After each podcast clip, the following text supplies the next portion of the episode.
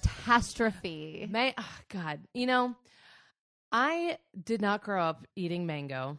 Uh, I really have not had much of it in my life. No, I, I feel like it's a fruit that leaves something to be desired. Yeah. Well, I really because like I I don't love mango. I was blown away by it today. oh, I like it in a smoothie. Yeah. But I was like, I want to put make this like a mango based cocktail, and so I did all the things, and then I looked up a video on like how to do like that beautiful like mango flower where it's like in the chunks and it's like coming up.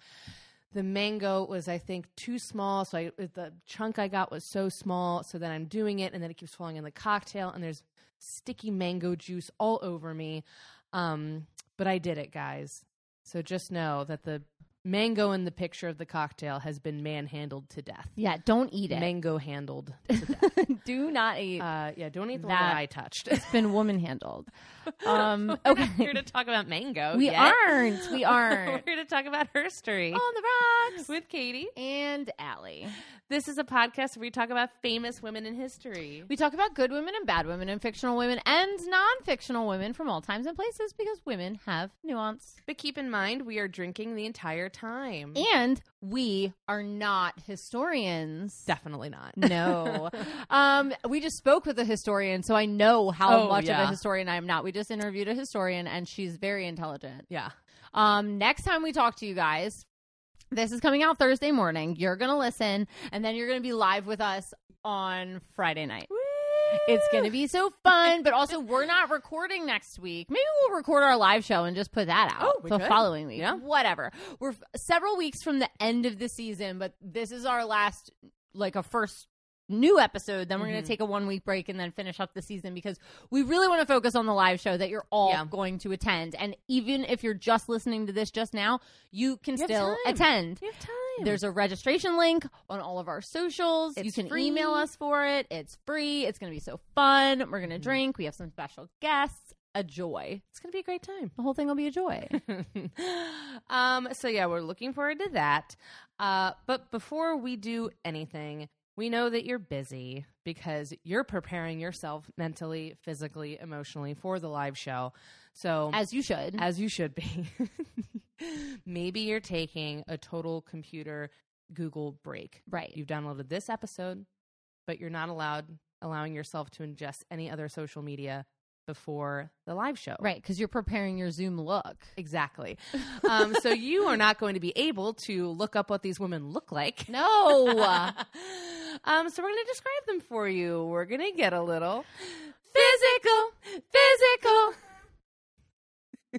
did you hear that? I That did. is crazy. I did. That um, all right, Allie, who's your person and what does she look like? I'm doing Daisy Bates, Hmm. who is like a very like classically thin, very classic looking black woman from the 50s and 60s. Mhm. She has this oval face and a very like ethereal look to her. Mhm. Um, her neck is very long and thin, like she could have been a ballerina. Her hair is very short, but always done. Her clothes look so put together. It looks like she's wearing the movie version of her. You know what I mean? Yeah. You know how, like in Hidden Figures, they make Katherine Johnson look like a like her clothes are all Dior.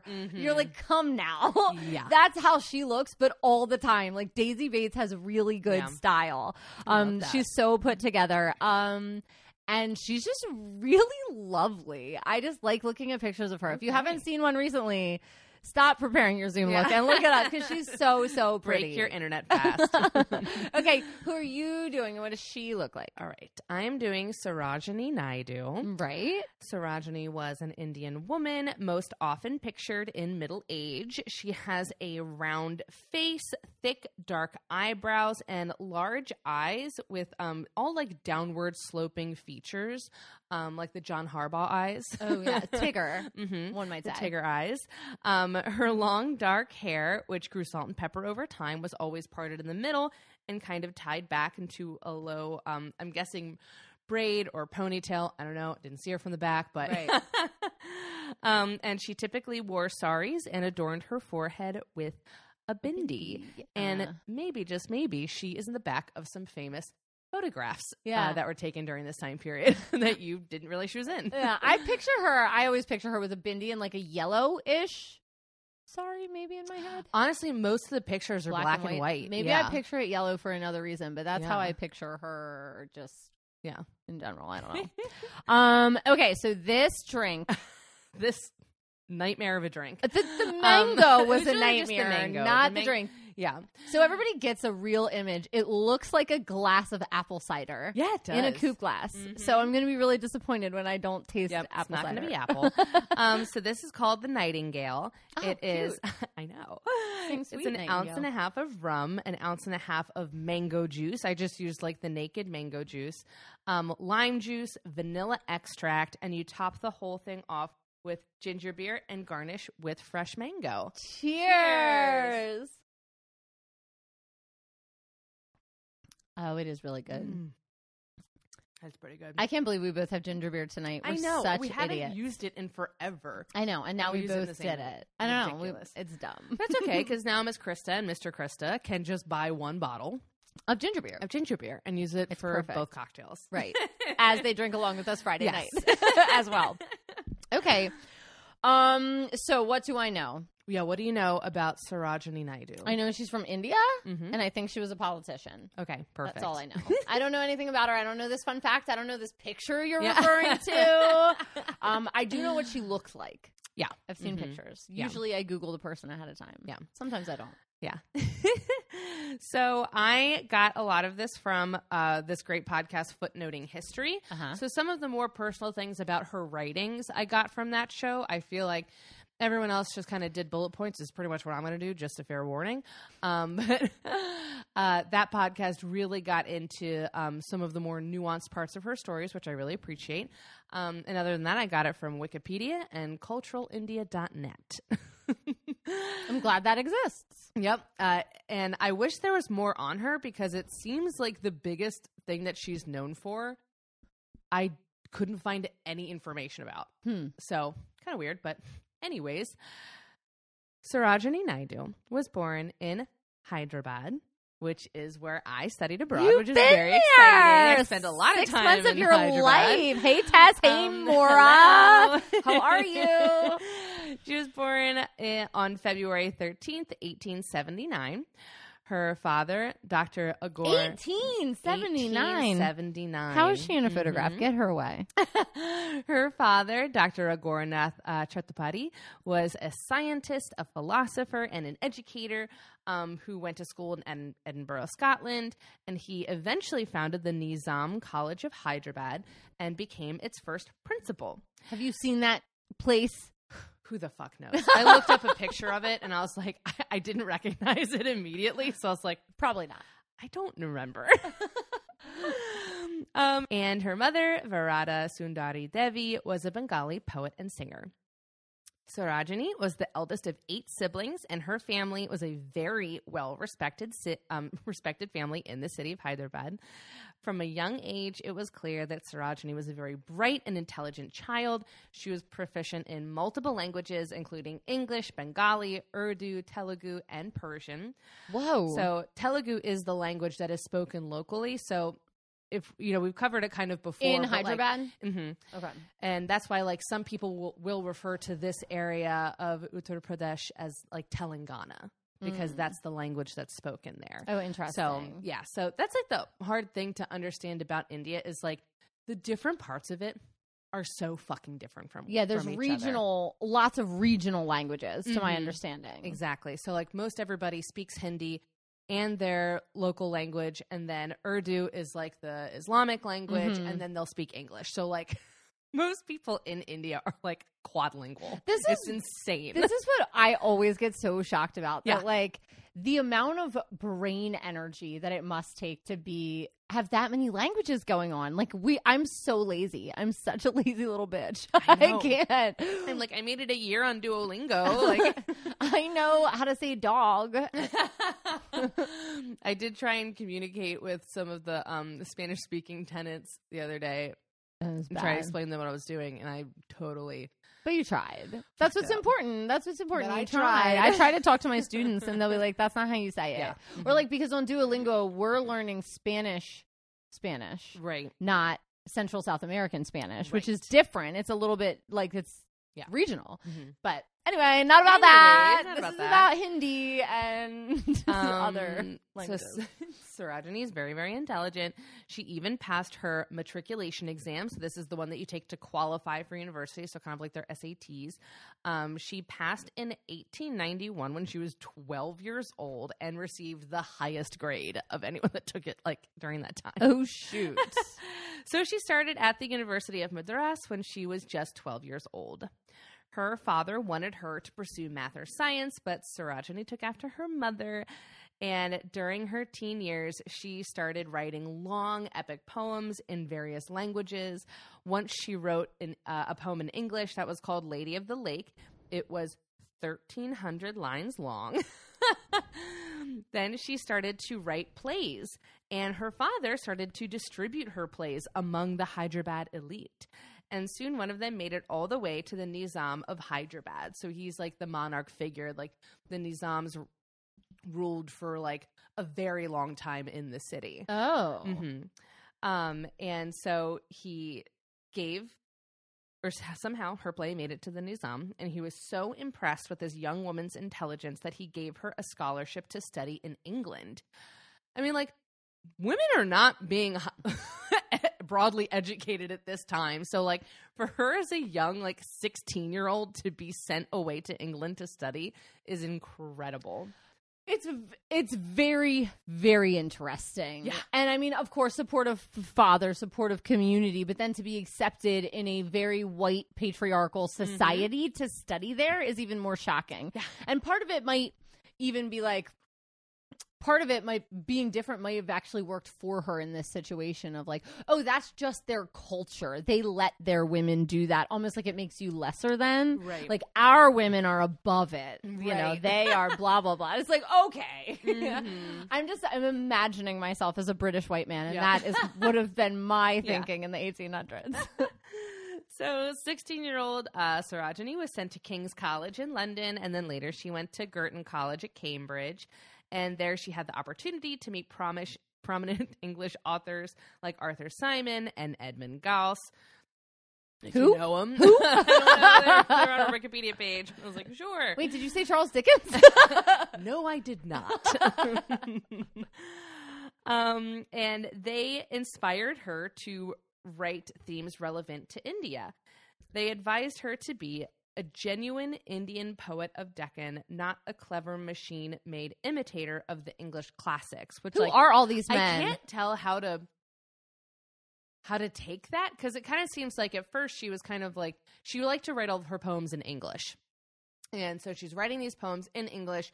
And I think when she got to England, from what I understand, she was like really inspired by like the English countryside because it was so different from her central Indian home. And so she's kind of writing about well, South Central Indian home. But, you know, I think she was kind of inspired by that. So she started writing these poems about that. And they're like, yeah, but like, I think that you should write poems about India. And she was like, oh, okay. Like, I don't know. I can't tell if they were like, pigeonholing her yeah. or if they were just like don't try to change who you are for us No. I can't tell how to take Well, it. So if anyone has any insight, any actual for now i'll give them a little bit of Um, the benefit of the doubt yeah, They're like because they were what you super supportive of her. do what you do Well, and I'm also like, I would love to take it in the way of like, obviously, this is a time where like Orientalism is rampant, you know, Mhm. and people are writing these like very fetishized, exotic works about, you know, India and, you know, Eastern, Eastern Asia, Asia, yeah. and like all these places. So I'm also wondering if they're like, hey, like you're actually from there, like maybe add to the literature, like something from you means more because Right. like it is your home. right Like correct the like misinformation Right. So Yeah. I don't know. I'd love to take it in that way. So listen there are people who are way woker than me than that lived back then so Yeah. i'm just gonna pretend that that's what they were doing yeah, sure. So this led to her. This led her to seek inspiration from India's natural beauty, religious pluralism, and the essence of the country's social milieu. Mm. hmm And it was also here in London that she met a man named Mutyala Govindarajulu Naidu. He was a South Indian physician, and the two of them fell in love. When Sarojini finished school, she went home to Hyderabad with Mutyala to get married. But there was one big problem. Sarojini's family was of the Brahmin caste, the highest Uh caste. oh, what's she? Mutyala's family was not. I don't when know. did the caste system get outlawed? I can't remember the year. Because even though it doesn't know. really matter, because even once it was outlawed, it was still like socially, Socially. enforced. Mhm. I Okay. know it was not at this time though, because we're going to get to that. Okay, so the man that she loves, is a lower caste.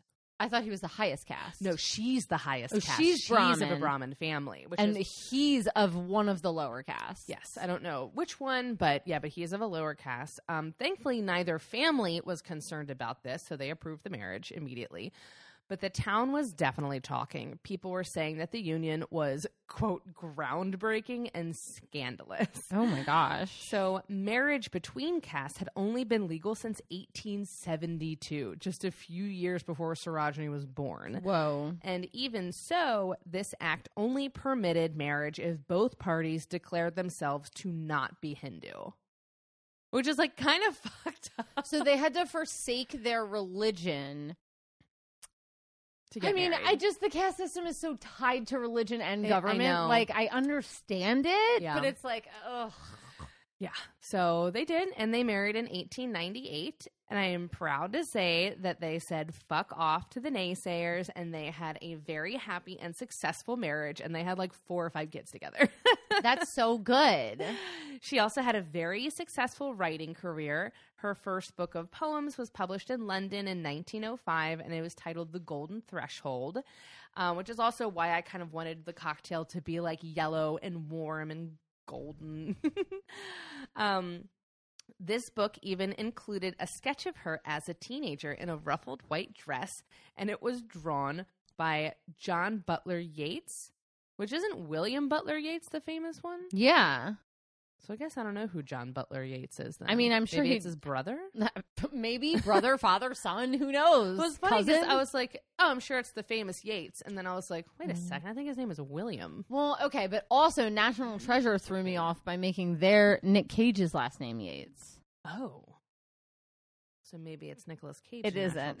Maybe, maybe Nicolas Cage in National Treasure. Maybe.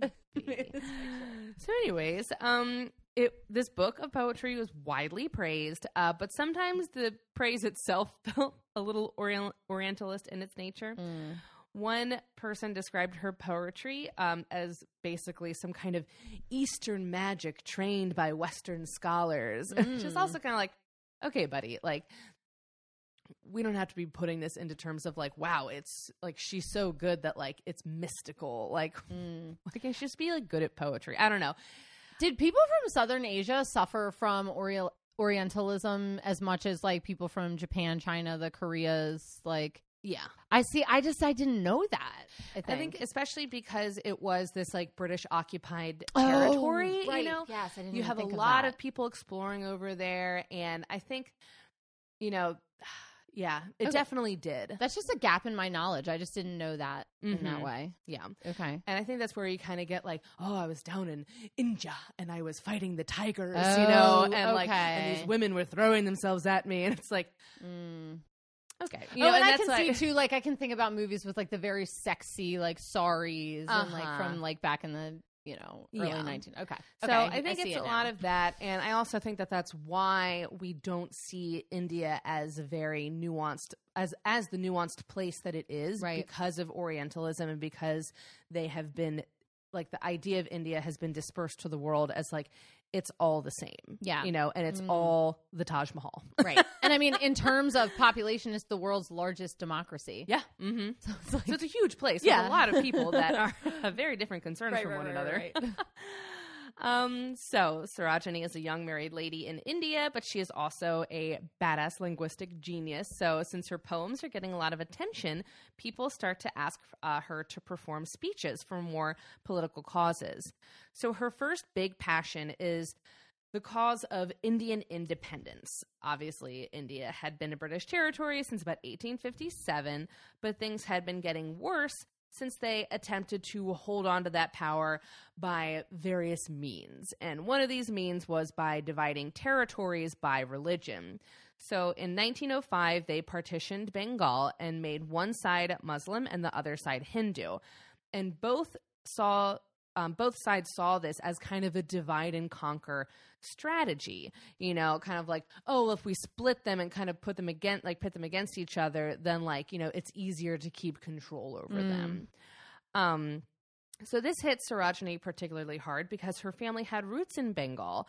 So she started giving very moving speeches on this subject, and soon people started to ask her to speak all over the place. Her combination of wit and humor and poetry and sincerity eventually earned her the nickname the Nightingale of India. By 1906, she was addressing the Indian National Congress. Uh, her social work for flood relief earned her a medal in 1911, which she later returned in protest in 1919 over some massacre, which is terrible. Hmm. and by 1914, she had met and started working with Mahatma Gandhi. So this is like the famous picture that she's in the back of. Like it's him during the salt marches, and she's right next to him. You know, it's like these pictures that like most people have seen of him, and she's right there. Like it's pretty cool. Uh, the two of them got along very well, and she said they had a relationship of respect and humor. She would later call him Mickey Mouse affectionately and joke that it kept a lot of money to keep Gandhi poor. okay. she just loved giving him shit. Good. I'm obsessed with. Somebody needs to be like that with people who are so self righteous. And like, I'm a big Gandhi supporter, but it's like, come on. In fact, when they first met, apparently he was eating this like super messy meal of like squash and tomatoes in like this wooden beggar's bowl. And she just started laughing at him because she was like, You look like a child. And he was like, What the fuck? Who is laughing at me? I'm motherfucking Gandhi. and he, he quickly identified Sarojini. And he was like, Okay, well, why don't you come and eat with me? And she goes, No, that food looks disgusting. I'm not interested. Was like, Sorry. okay, I like you. but yeah, that's the kind of um, relationship they had. They worked really well together. Um, and soon she was traveling all over India and delivering speeches of uh, on welfare of youth, dignity of labor, women's emancipation, and nationalism. She also spoke very passionately and wrote gorgeous poems about the things that made India so wonderful, which was its diversity. You know, some people want their country to be filled with people that only act and think and look like them, but Sarojini would often write or speak about how special it was that languages, ethnic groups, and religions could all coexist within this one country. And at this point in history, you know, they have the same goal of fighting Amer- American imperialism. that too somewhere else, but this time Yeah. British imperialism. um, but you know, I think she part of her poetry is just reflecting the beauty of like, yeah, we're all different and like we are in this fight together because like we don't want to be under British rule anymore. like, Would you say, really cool. um, we're all in this together? Exactly. Perfect. Okay. Just wanted to know. Sometimes she got pushback. People would ask her, Why would you give up this lovely life as a poet just to talk about politics and get involved in this terrible battle? And she would say, I think it's the poet's destiny, and I think it's my personal destiny because the possibility of India's freedom lay before us all. And it, it needs to be fought for. And that means that me, a weak woman, is coming out of my home. Me, a dreamer of dreams, have has come into the marketplace and said, "Go forth, my comrades, into victory." So basically, like, look, I don't care that it's maybe putting me in a bad position. I, it's a dangerous position. It's hard work. Like, it's worth it because this is fucking important. In 1917, she helped found the Women's India Association with Annie Besant and other prominent leaders. She also presented to Congress the need to involve more women in the freedom struggle, uh, and her and Annie fought for universal suffrage. Because that is one thing I do I have heard about Gandhi is that he was not always super keen on letting the women in uh, to his shenanigans. what men Um, are. yeah. In March 1919, the British government passed the Rowlatt Act, by which the possession of seditious, seditious documents was deemed illegal, and the British government could arrest anyone they suspected of terrorist activities. So Gandhi immediately organized the non cooperation movement to protest this, and Sarojini was the first to join it. Their dedication to Indian independence and nonviolent protesting put them under constant threat of retaliation from the British government because it was now seen as terrorism to be against the British government. Right, to be an activist. Mm-hmm. But that wasn't stopping Sarojini, and in 1925, she became the first woman elected as president of the Indian National Congress. Woo! Then in 1927, she was a founding member of the All India Women's Conference.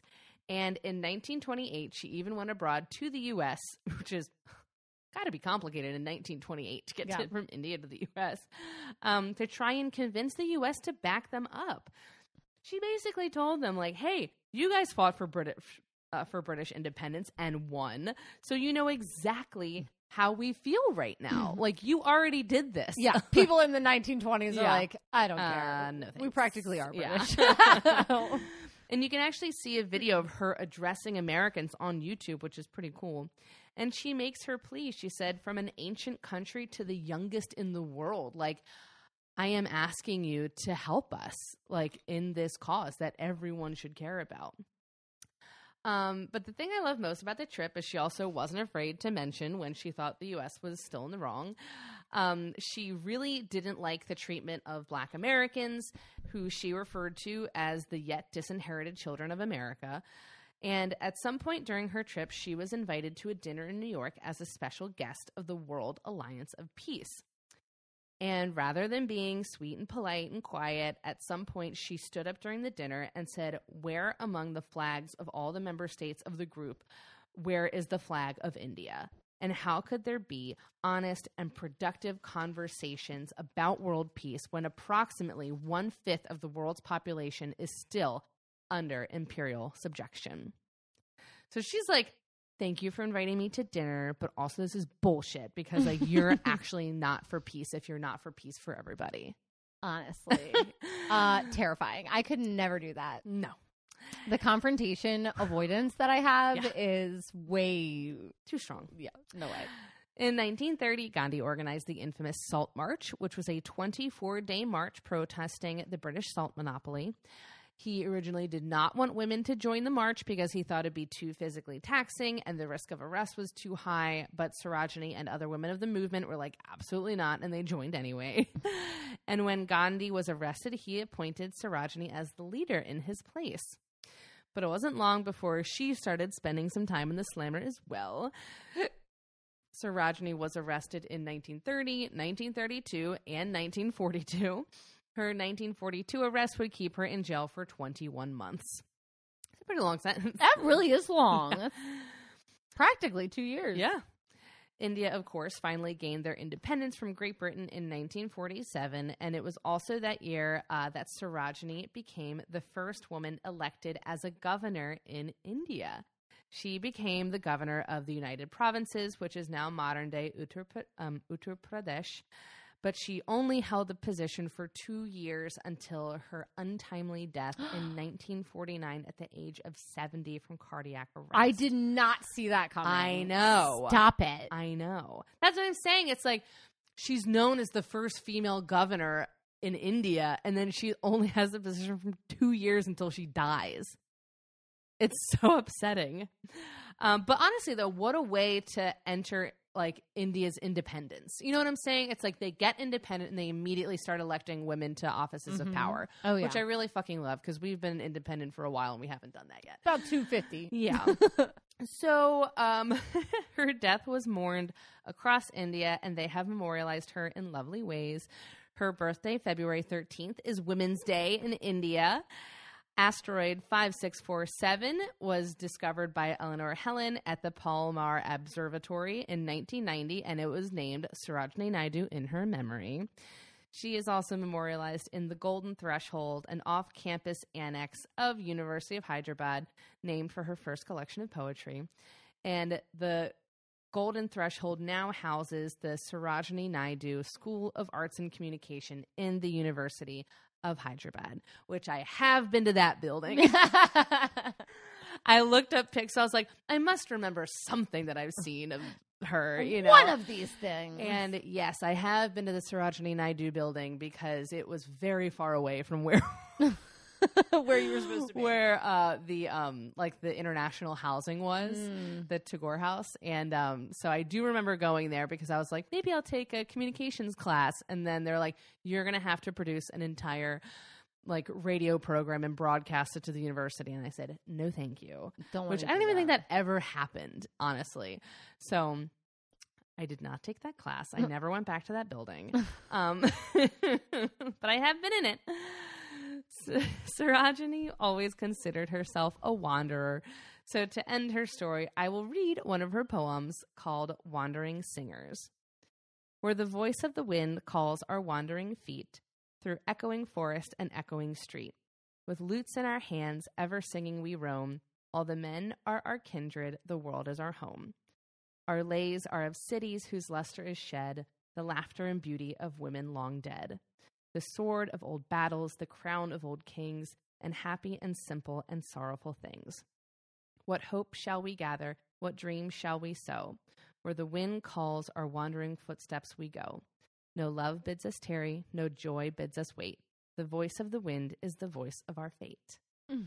I've got to say, for being written in like the early 1900s, her poetry is beautiful. That was very good. And And very good. I think it also helps that like she wrote it in English, so it's not like this is like a rough translation from another language. Like she understood the English language so well that she could write these gorgeous poems and like I read a lot of them actually and like a lot of them are just really beautiful. Like there's also one about like nights in Hyderabad and it was like really pretty cuz it mentions like the um the big tourist destinations in Hyderabad, which is really cool. Uh, Again, like if you have been there and it feels like, oh my gosh, I know those places. Like, yeah. I think too it's really nice when like a poem is um read in its original language just because like like syllable wise it makes sense cuz poem is poems are supposed to flow. exactly. Um so it's just nice when it's in the language it- that was intended. yeah, and uh, she also writes really pretty poems to like her kids and like to India and like. look at her. Honestly, it's it's very approachable poetry, I will Mm. say, which is nice because sometimes it is like whew, right over my head. Oh yeah. Um, all right, well that's it. That's Sarojini's Ah! story. Let's go learn some more about another woman like that. Yay.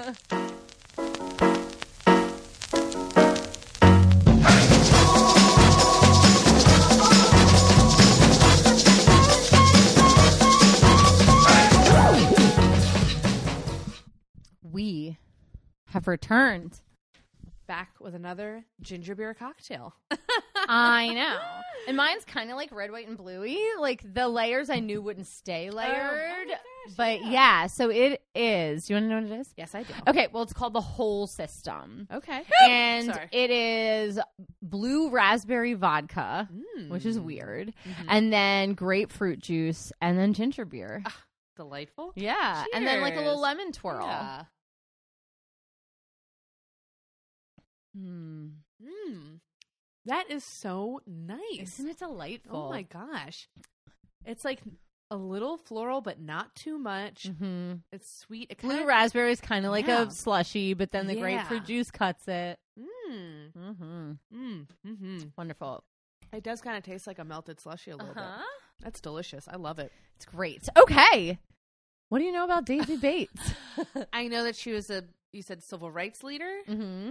And that's it. And Yeah. she had a nice sense of style. So that's, yeah, that's literally all I know. okay, good. All right, so we're going to learn about Days.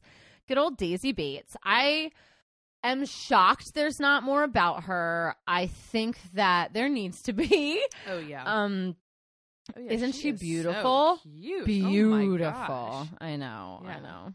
Mm. Um, I got this research from the National Women's History Museum.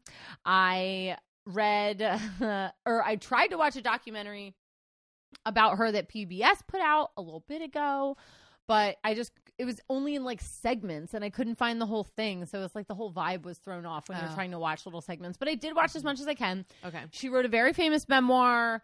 People have written biographies about her, and I just read tidbits, quotes from it Yeah. here and there. Mhm. So we can't read a whole book. No. and- Especially right now. It's like No. we're so busy. In and a this, week. And this is not saying that like we don't respect these women enough to read their biographies. Eventually, yes, but Yeah. in a week, yeah. No, no, no. that's not going to happen. Yeah, can't. Okay. So Daisy Lee Gatson was born November 11th, 1914, in a small sawmill town. Her dad was Hezekiah Gatson, and he worked in a local mill. And her mom was Millie Riley. But unfortunately, her mom was murdered when Daisy was an infant. No. Daisy doesn't know her mom. And um, she was given to close friends, like a foster home, to be raised. Oh my god.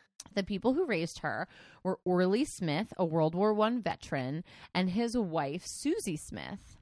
Daisy never saw her dad again. Oh my god. He just bailed. That's awful. Yeah. Already, I'm shocked by this story. I know, poor Daisy. Um, she later recounted learning when she was about eight years old that her mother had been raped and murdered by three local white men, Ugh. and her body had been found in a mill pond. Learning this, Daisy's childhood anger about injustice um, just skyrocketed. And it was even worse because the killers were never found. And based on accounts from her um, foster father, her, which she calls mom and dad, the police had shown very little interest in the case to begin with, um, because remember she's born in 1914, so this is the World War One era, very very racist Yeah. America. Yeah. I mean, it's still happening today. Yes, We're like, right, like less attention is paid yeah. for sure Mhm. to people of color who've been murdered. mm-hmm. She wanted vengeance. She recalls as a child, like making it a secret goal to track these men down and punish them for what they'd done to her mother. So, in short, she was forced to confront racism at a really early age. She was a little kid, and that marks you. And I think about that a lot in terms of like, when I tell my girls certain things that they have to do as women, Mm-hmm. I don't think you know, boys don't have those same warnings. Boys have different warnings, but it's like Yeah. she has a childhood warning that you have to do XYZ. Yep. And that's really hard. That is really hard. And just like grappling with these issues that are so big and horrible at such a young age. Like, because it probably took up her entire childhood. Well, and also like know? you want to know about your birth parents if you're with a foster Yeah. family and to find that out makes you feel like these people didn't deserve to die. Like I should be with my parents' parents. Right. So, And someone took that away from me Yeah. because they're fucked up. Yeah. Like, Apparently, before this time, Daisy had been friends with a little white girl in the neighborhood named Beatrice, and they shared candy and got along well. But Daisy really grew to hate injustice and the perpetrators of it, even if they were bystanders. She really struggled as a kid. She eventually did identify one of her mother's killers at a commissary. Apparently, he would go and drink there often and would like talk about it or brag about it. So Daisy would go there and sit and like belittle him and stare daggers at him. And eventually he said, In the name of God, please leave me alone. Um, and he drank himself to death and was Good. found in an alleyway. yeah, fuck him. Yeah, Oh my terrible. God.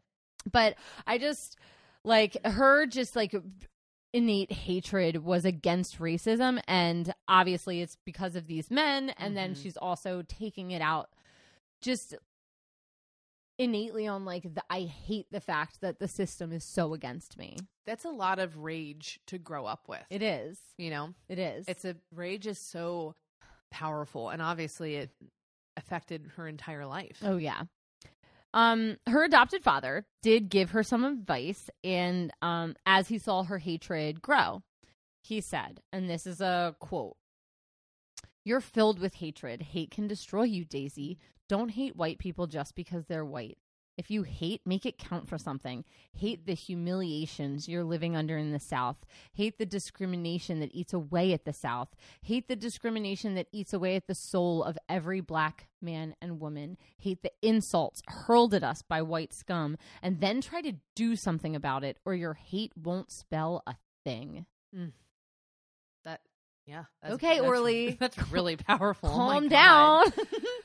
that I mean, that's exactly what she needed to hear. Is like, yes, you can Yeah. hate the system, but don't hate the individual people, and then figure it out as you go. Do something about it. Yeah, I also think that make your hate count for something is that's a very important statement because I I have a lot of personal like anger issues that I'm trying to tame right now. um and I just feel like that uncontrollable emotion is so hard to like rein in, Yeah. especially when it's something so personal. Like Mhm. I get mad at things that are not personal. Mhm. she has such a right to be mad at the world right now. And the world is like being just so unjust to her. And as a kid, I just know my students' number one thing they always say is, "That's not fair." Yeah. And I'm yeah. just like, I, I hate to be like, life isn't fair, but like, It's fucking not. life's Yeah, not fair. not. Yeah. like, there's not a fair thing in this world. She says she never forgot that, and it changed much of her feelings towards hate. She did attend segregated public schools in Arkansas, where she learned firsthand about the poor conditions that black students had in their school buildings. Her adopted father, Orly Smith, died when she was a teenager, leaving her with an adopted mother. She loved her father so, Mm. so much. She had just such adulation for him. He uh, spoke with her like she was an adult, which I think kids really appreciate and love. In contrast to that, her mother was very strict and their relationship was never close. Her Mm. mom expected a lot and then also was giving her the we're living in the south as black people there are rules and precautions that you need to follow to keep yeah to keep her safe. Safe. Like I understand. Yeah, Yeah, It's such a hard thing. It's like I know it's a fucked up rule. But Yeah. like you have to do this Just God. keep your mouth shut but it sucks too because even if you don't follow the like her mother probably followed the rules and Right. still got fucking murdered. Exactly. Like, it sucks. So it just it caused a strained relationship and I Yeah. think that's where we get a lot of the um you know angry black woman like stereotypes where it's just like I need to in- get my children to follow these rules Yeah. because if they don't they will die. hmm And that's not something I have to deal with. Yeah. It's like if they don't they might trip down the stairs. Right. and like break a bone at worst. Yeah. So it's hard. Daisy was 17 when she started dating a guy named Lucius Bates. They had met when she was 15 and he was married at the time. But he divorced. Okay. Um and then they started dating. The two married in Mar- on March 4th, 1942, and she says that she married him because he was so much like her father. Oh. Sweet. Before they married, though, the couple moved to Little Rock and decided to act on a dream of theirs to open a newspaper. They leased a printing plant from a church and started the inaugural issue of the Arkansas State Press, which some sources called it the Arkansas Weekly, but I mostly saw the Arkansas State Press. Okay. The first issue came out May 9th, 1941, which is almost a full year before they got married. Yeah. They're working in this endeavor together. The paper was primarily focused on advocacy for the civil rights movement, much like the Chicago Defender that Ida Uh-huh. B. Wells was working Mhm. on. The I think, right? I think I that was her so. story. We've talked about the Defender, but I can't Yeah. remember what story. I think Ida B. Wells. This paper also highlighted great achievements of black residents of Arkansas. So they're just like pumping people up. Um, it became a staple in the community and actually got nationally recognized. Daisy was both the editor and regularly contributed articles. Wow. So she's a journalist and an editor. And then in 1954, something happened that was going to change the face of America. The Supreme Court decided on Brown v. Board of Education, and it made all segregation in schools illegal. But the South would not comply. Rather, they stuck to the Jim Crow and separate but, separate but equal laws. And this is illegal. It's illegal to go against when the Supreme Court decides that something is constitutionally not okay, Mhm. but the South did it anyway.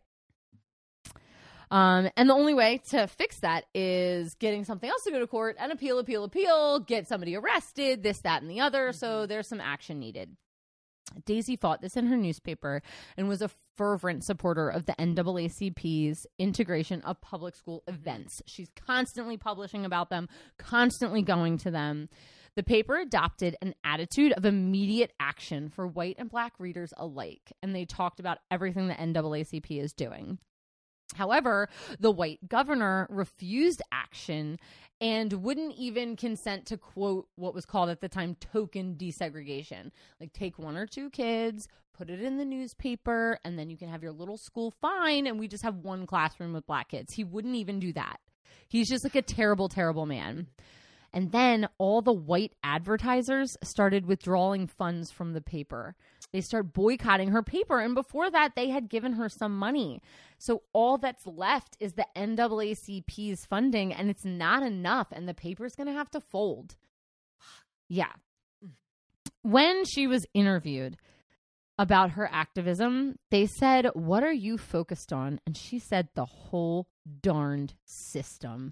All of it. I'm going for Yeah. everything. But after Brown v. Board, she really focused on education because I think to her that was everything. Yeah. When the kids get knowledge, that's when they can surpass these bars we put around them. Yeah. Like make it equal. Daisy then became the president of the Arkansas Conference branch of the NAACP when she was 38. She's the president of the branch of Arkansas. She's 38 years old. Being so high up in the NAACP, though, didn't do her any favors. She was singled out as an activist leader by the KKK, and her house was targeted Oh on multiple God. events. Twice, crosses were burned in her front yard. Once it was close enough to her house that her roof was set alight and her neighbors like fortunately got it out in time. And another time it said quote go back to africa kkk like oh they Oh my signed it. Burning in her front yard that's terrifying That is terrifying. Oh my god. Ugh. so Daisy started to conduct a plan, a phased plan. First, we're going to get juniors and seniors into high school to desegregate. They're older, they can handle it. It's a two year Mhm. process. After we do that, we can start with middle schoolers and then work our way down to elementary school. And the goal, the Little Rock School District, their goal was to be desegregated by September of 1957. That's the following year of the Supreme Court case. They're giving everybody a year to get comfortable. So Daisy began to gather and in like white students that she thought were capable of this task and their families were willing to do this and the kids were willing to do this. Daisy was pretty much chosen as a change agent. She rounded up nine black students known as the Little Rock Nine. I've heard it. Okay. Uh huh. They're Now things are getting yes. big. They're very famous. and they're all chosen to attend school, and Daisy would be with them every step of the way. They were to attend the Little Rock Central High School, and this provoked a fight from the governor. Of course, he calls the National Guard to prevent them from entering school, like the Arkansas National Guard, Yeah. not the countrywide one. Um, once Daisy heard this, it was about to be the first day that they were going to attend. Daisy hears this and she's like, okay, we need to call this off for a day. I need to get these kids prepped for this because this is going to be really ugly. Like, we all know what happened with Ru- Ruby Bridges. Like, people were holding black babies in ca- like um Coffins. coffins Yeah. to try to like intimidate this child. So she's like, okay, I've got a whole bunch of juniors and seniors in high school. I need to talk them down. Um, And we literally just tossed, lack, tossed, talked last week about how Joan Baez, this celebrity, had to just like hold kids' hands and walk them to school. Yeah. To protect them in any way that she could from these terrible these people. terrible people. And even so, like in the video, you can see someone tries to like run them over with a car. And she's like, okay. yeah, and like the when you look up images of the Little Rock Nine and just the anger of the white people in the background screaming at them, like those people are still alive. I think about that all They're still the alive, those time. They're fuckers. still fucking alive. Yeah, hate them. Okay. And I really do. Okay, so um so Daisy hears this, she shuts it down for the next day. She's like, "Let's get together. We're going to train. We're going to figure this out." But one of the students doesn't have a phone in their house and did not get the message. So she showed up to school alone the next day with no one to an angry mob. Oh my god. Uh, they're threatening to kill this young black girl. Her name was Elizabeth Eckford.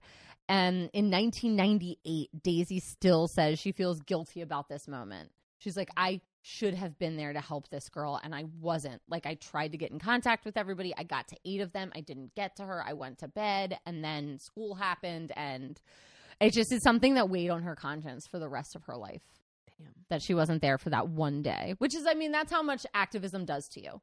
I need to be there for every moment. And if I'm not, I'm failing. It's draining. It is.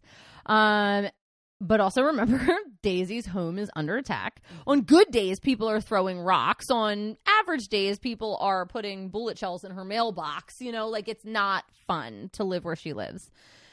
After that, Daisy knew she needed a stricter plan. She planned for ministers to escort the kids into school because they could protect them physically, but also coach them in their souls as they walked in and people are screaming at them.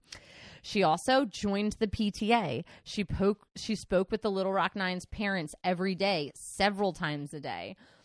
Um, she was just so involved with the Little Rock school system. And when the students were in danger, somebody stepped up to the plate. Dwight D. Eisenhower intervened by federalizing Arkansas's National Guard. He said, You know what, Arkansas, you don't have a National Guard anymore. It's a National Guard. Whoa. So now you have to protect these children. And he sent in the actual National Guard. Um, and I mean, there was upheaval, and Daisy's house is the drop off and pick up for these kids. She's running a before and after care. Oh She's my with these kids every day before and after school. Um, but her perseverance sent a really strong message to the community, to the nation. We will not give up prior to um, the Little Rock Nine, prior to this, the Little Rock Nine City Council instructed the police chief to arrest Daisy and other NAACP figures for a paperwork error. They had not filed all of their names as members to the NAACP, which they had changed that law because they I think they wanted everybody's names and addresses that were NAACP, which is so dangerous because you're literally handing it over to the KKK at that point. Yeah. Um, but that was overturned. So she did get arrested and have to pay a fine. She surrendered voluntarily, uh, but it got overturned by a higher court. So as these kids are going into school, as Dwight D. Eisenhower is getting involved, what we have is Martin Luther King Jr. He sends a telegram to Little Rock in 1957 regarding the Central High School events. And he urges Daisy to adhere to nonviolence. He said, quote, the world's opinion is with you. The moral conscience of millions of white Americans is with you. He's saying, don't forget that shitty ass white people, racist white people aren't everyone. Yeah. There's so many of us that support you, Mm-hmm. which is really great. Um, and later, Martin Luther King Jr. would have Daisy come to speak on Women's Day at his Baptist church. So he brings her on over to talk it up. But her work was not without personal cost. As I said earlier, she lost her newspaper and she is like in danger constantly in the city where she lives. So after this whole school desegregation, Daisy and her husband moved to Washington, D.C., and she gets a job working for the Democratic National Committee. Wow. She served in the administration of Lyndon B. Johnson, working in anti poverty programs. After this time, she published her memoir. This is around the 1960s, The Long Shadow of Little Rock. In 1963, she was invited to sit on stage behind Martin Luther King Jr. while he delivered his I Have a Dream speech Ugh. during the March on Washington. She did, while living in Washington, D.C., suffer a stroke. This didn't kill her, but she did go home to Arkansas. Her and her mm-hmm. husband are like, okay, let's go home. We'll kind of be into old age there. She retires from like those types of Washington politics. Although mm-hmm. she was a board member of the NAACP like up through the 90s, Yeah. 70s, 80s, 90s. Like mm-hmm. she's a big deal. Eventually, she moves to a rural black community in eastern Arkansas, and con- it's like a really poor, impoverished community she moves into. And then she's like, "Okay, guys, let's make this the best." And she establishes a self help program where they build a new sewer system, they pave the streets, they make a water system, a Wow. community center. She's just like, "Okay, let's like rehab this entire black community." Like That's awesome. raising our money for ourselves and figuring it out. If the government's not going to do it, Yeah. like let's just do it. In 1986, the book she wrote, her memoir that came out in the 60s, that it was the 60s, so people didn't really care. It was reprinted with First Lady, former First Lady Roosevelt wrote the introduction to the autobiography, and it is the first ever reprint to get an American Book Award. Wow. So, like, it came out again, and everybody's like, Yeah. oh shit, we should probably read it this time. Last time we didn't care. The following year, um, so she reopens her newspaper. Uh, after her husband died in 1980, she reopens her newspaper, kind of have something to do. She's in Arkansas. People kind of care about her, so she reopens it. But after her book had kind of gotten that award, she sold the newspaper, but can continued to consult on it for a bit. Um, and Little Rock opened what is the biggest tribute to her ever, a Daisy Bates Elementary School because she just wanted schools to be desegregated. They made the third Monday in February Daisy Bates Day, which is also George Washington's birthday. So good on you. like we're just taking it. Uh, PBS did a documentary on her called Daisy Bates, the First Lady of Little Rock in 2012. The newest biography about her is called Time for a Showdown, and she was posthumously awarded a Presidential Medal of Freedom. Daisy Bates died in Little Rock November 4th, 1999, when she was 85 years hmm. old. And that's oh Daisy my Bates' gosh. story. She's such a hero, right? Yeah, such a hero. And I feel like she was just like there for so much that was going on and, like- like, doing the work behind it. The You know Little Rock saying? Nine is a very famous, a very famous story. Yeah, a very famous story. And like, I had no idea that she was involved with it. I just knew she was an actor. I didn't even know. I looked her up. They're like, oh, she's an activist. I start reading. I'm like, oh, she's a real activist. yeah. All right. Well, I think that we need to talk about these two women in conversation with each other in a little segment we like to call Just the two of us.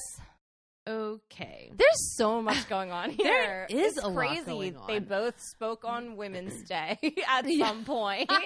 Well, and they also I there was one big thing that I thought was interesting because like they were kind of a similar figure in two different Uh-huh. countries and two big movements of independence and like Uh-huh. social change, and they were connected by two men who were so famous. inspired by and also like MLK was inspired by Gandhi. Like Right. we know that that like Gandhi's mission of nonviolence like inspired MLK's mission of nonviolence. So like And both of these men were assassinated, Yeah. and like, but it's so crazy. and the it's parallels. wild to think that like also during their big moments, like we think of the Salt March and the March on Washington and the March on Washington, and these women are literally right next to them, Right there. right behind them, like right fucking there. so involved. they're just really big change makers. Mm-hmm. But I think that their approach to things was a little different. You Mm. know, obviously, Daisy is coming into it with a lot of anger because she not has as- a right to Not as angry. strong as a family either. Like, Yeah. there's not a wealthy like. Mm-hmm.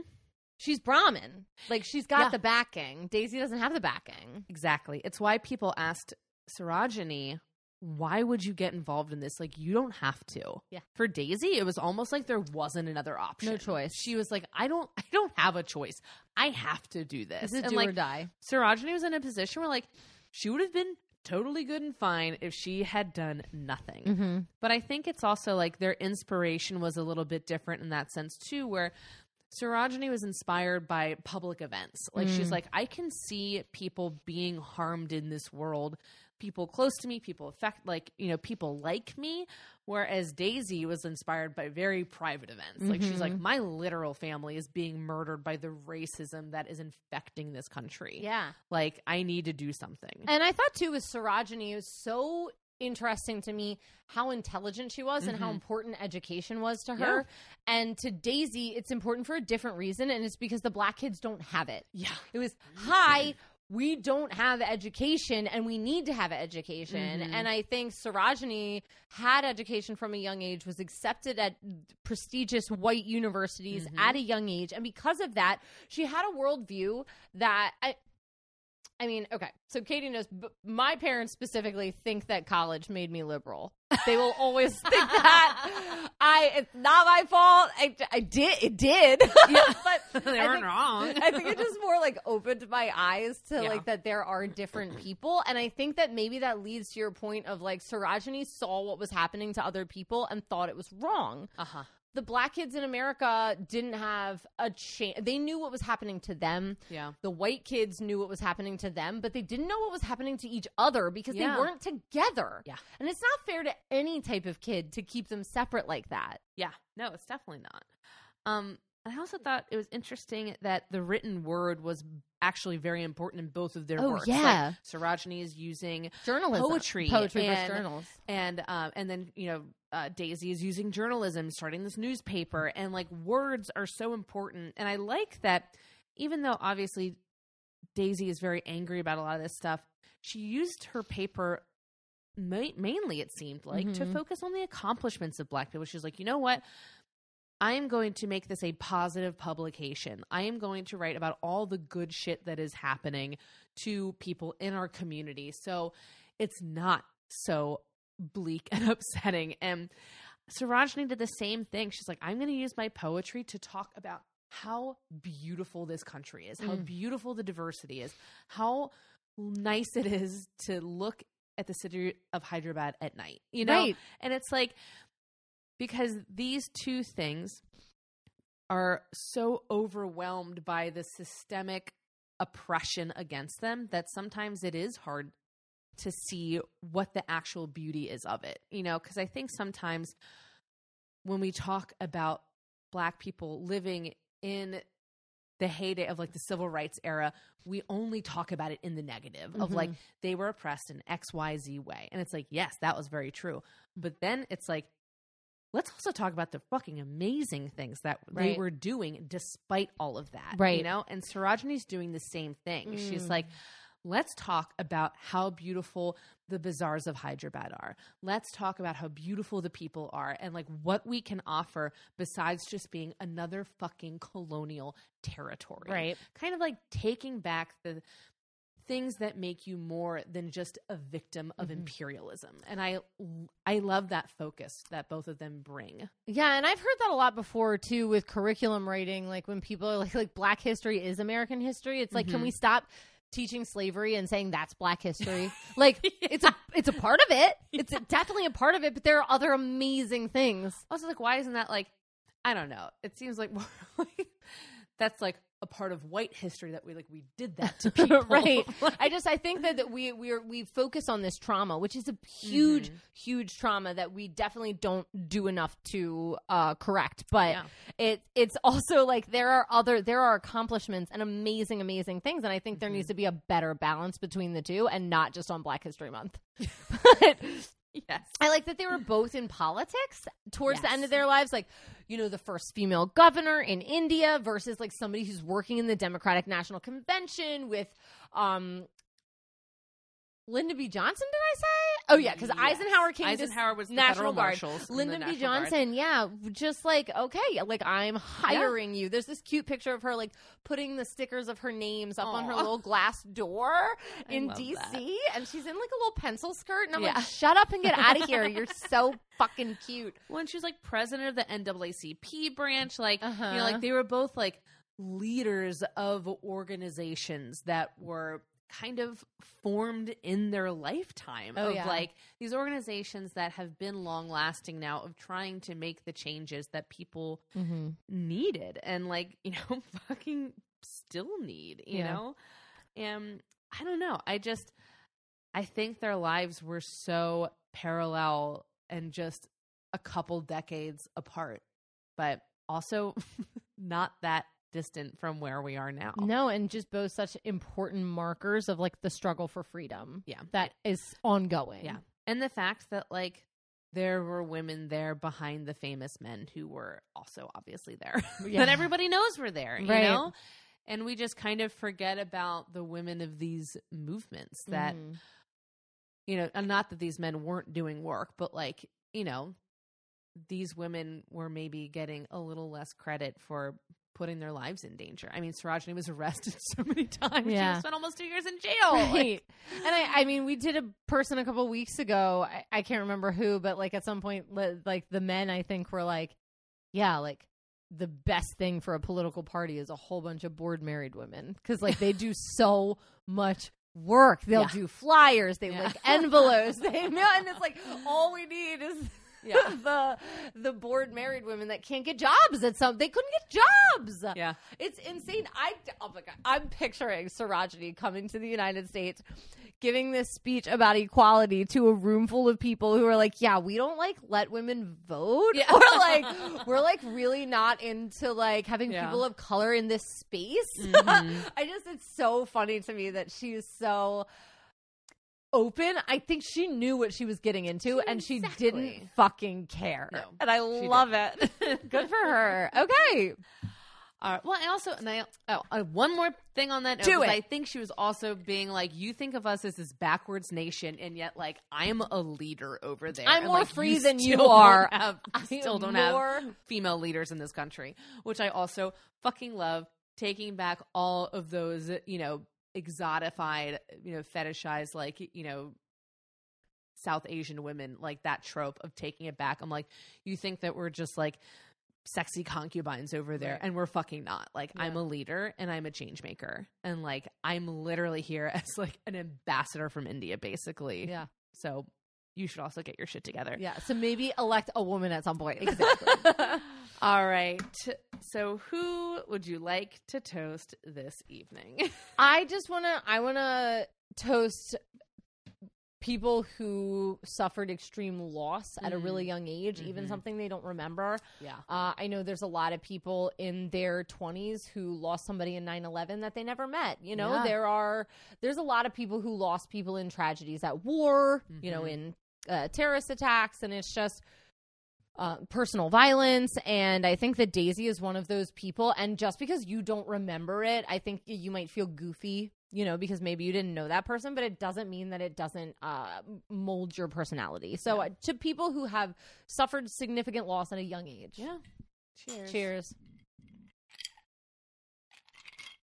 all right i'm going to toast the women who bring a bit of poetry into our world poetry is something that as i said before often goes over my head but sometimes i do read one that really touches me and i think it's an important thing to breed to bring to social justice movements Oh, yeah. because i think that it's important to kind of bring that I don't know, emotion to things that maybe is unexpected for someone. And maybe, mm-hmm. I don't know, a poem that Sarojini wrote changed someone's mind about Yeah. her cause. So cheers. Cheers. All right. Now, what are you enjoying in pop culture this week? Okay, so obviously we all watched the Oscars, or I did. so before the Oscars, producer and I watched Everything Everywhere All at Once because I was like, I'm not going into this without seeing it first. I knew the movie that's going to win a lot of awards. I knew it was going to sweep. I knew Yeah. I had seen a lot of the random movies, specifically the animated ones, because I have kids. Uh huh. But I was like, I need to see this before I go into it. It is wild. I really want to see Katie, it. it's wild. so like it's just there's a lot of different timelines. There's a lot of different personalities. Everybody that won an award played multiple different character Mhm. personalities of themselves. It is chaotic. There are jokes in it that are so dumb that you're just like you're just like I can't believe this is Oscar worthy, but at the Yeah. same time you're like I totally understand why this is Oscar worthy. yeah. But in short, it was a really beautiful story about a person's relationship with her husband, her family, and her daughter. Yeah. And once you see it, I'll go more deep into it because I'm not going to spoil anything. But it was um, it was really touching, and I. I do feel bad for the people who wrote like All Quiet on the Western Front because like that's a movie about teenage boys that are like dying in World War One. Like that is traumatic, and it was probably a really good movie. but I just don't want to watch that because Yeah. I'm gonna like cry as people get their legs blown off, and I just Yeah. don't want to see that. So this was great. And I definitely suggest it. I think you still have to purchase it, but we bought it for really cheap because we didn't rent it. We bought it because we want to watch it with the girls. Yeah. Um, but we were told to watch it first Okay. because that, I mean, there's a somebody at some points fighting with a dildo. There's like a lot of weird shit, but nothing like R rated. Yeah. But there's just so many twists and turns that if you have to answer questions with your to your kids while you're watching it, you'll like miss a whole section. Yeah. So Great movie. Definitely, the Oscars have suggested it. well, and I would also like piggybacking off of that. Like, I did not watch the Oscars, but I did watch some of the acceptance speeches for that movie, and so good. I was sobbing. Oh, oh yes, And yes. it's a Ke Huy Quan. Mm-hmm. I know. I he, he was just like so genuine, genuine. and like Oh obviously, I've loved him forever. Yeah. because he was like a child the first time I saw him on television. Well, and that was his whole thing. Was he was like, I got famous as a kid, and then nobody cast me in fucking anything. And then, like, obviously, he says in his speech, he goes, But I had a couple people in my life that were like, Don't give up. Like, you're so talented. And he didn't. And then, I don't know. I like, getting emotional just thinking about it. I know it was a great speech. It was the, Um, like the first one of the night too. Oh, they do gosh. like um best supporting male actor like really Yeah. early, so it was like Yeah. oh my gosh. And I love too that he like was talking about like his lawyer Jeff Cohen who was um the kid in Goonies and he's like, My Goonies brother for life. Which I think was so sweet. He's so cute. oh my gosh. Okay, what are you loving? I am loving the show Reservation Dogs. Have you heard of this? Yes. Okay. I've heard of it. I Casey, fiance, husband, has been kind of suggesting it for a while, but I was like, I don't know. That sounds like so serious Intense, and sad, and intense. intense, and I was like, I have to be in the right mindset to like get into this show. And then we started watching it. I did not realize that it is like a half hour, like serious show, but it is so funny. It is so deeply funny.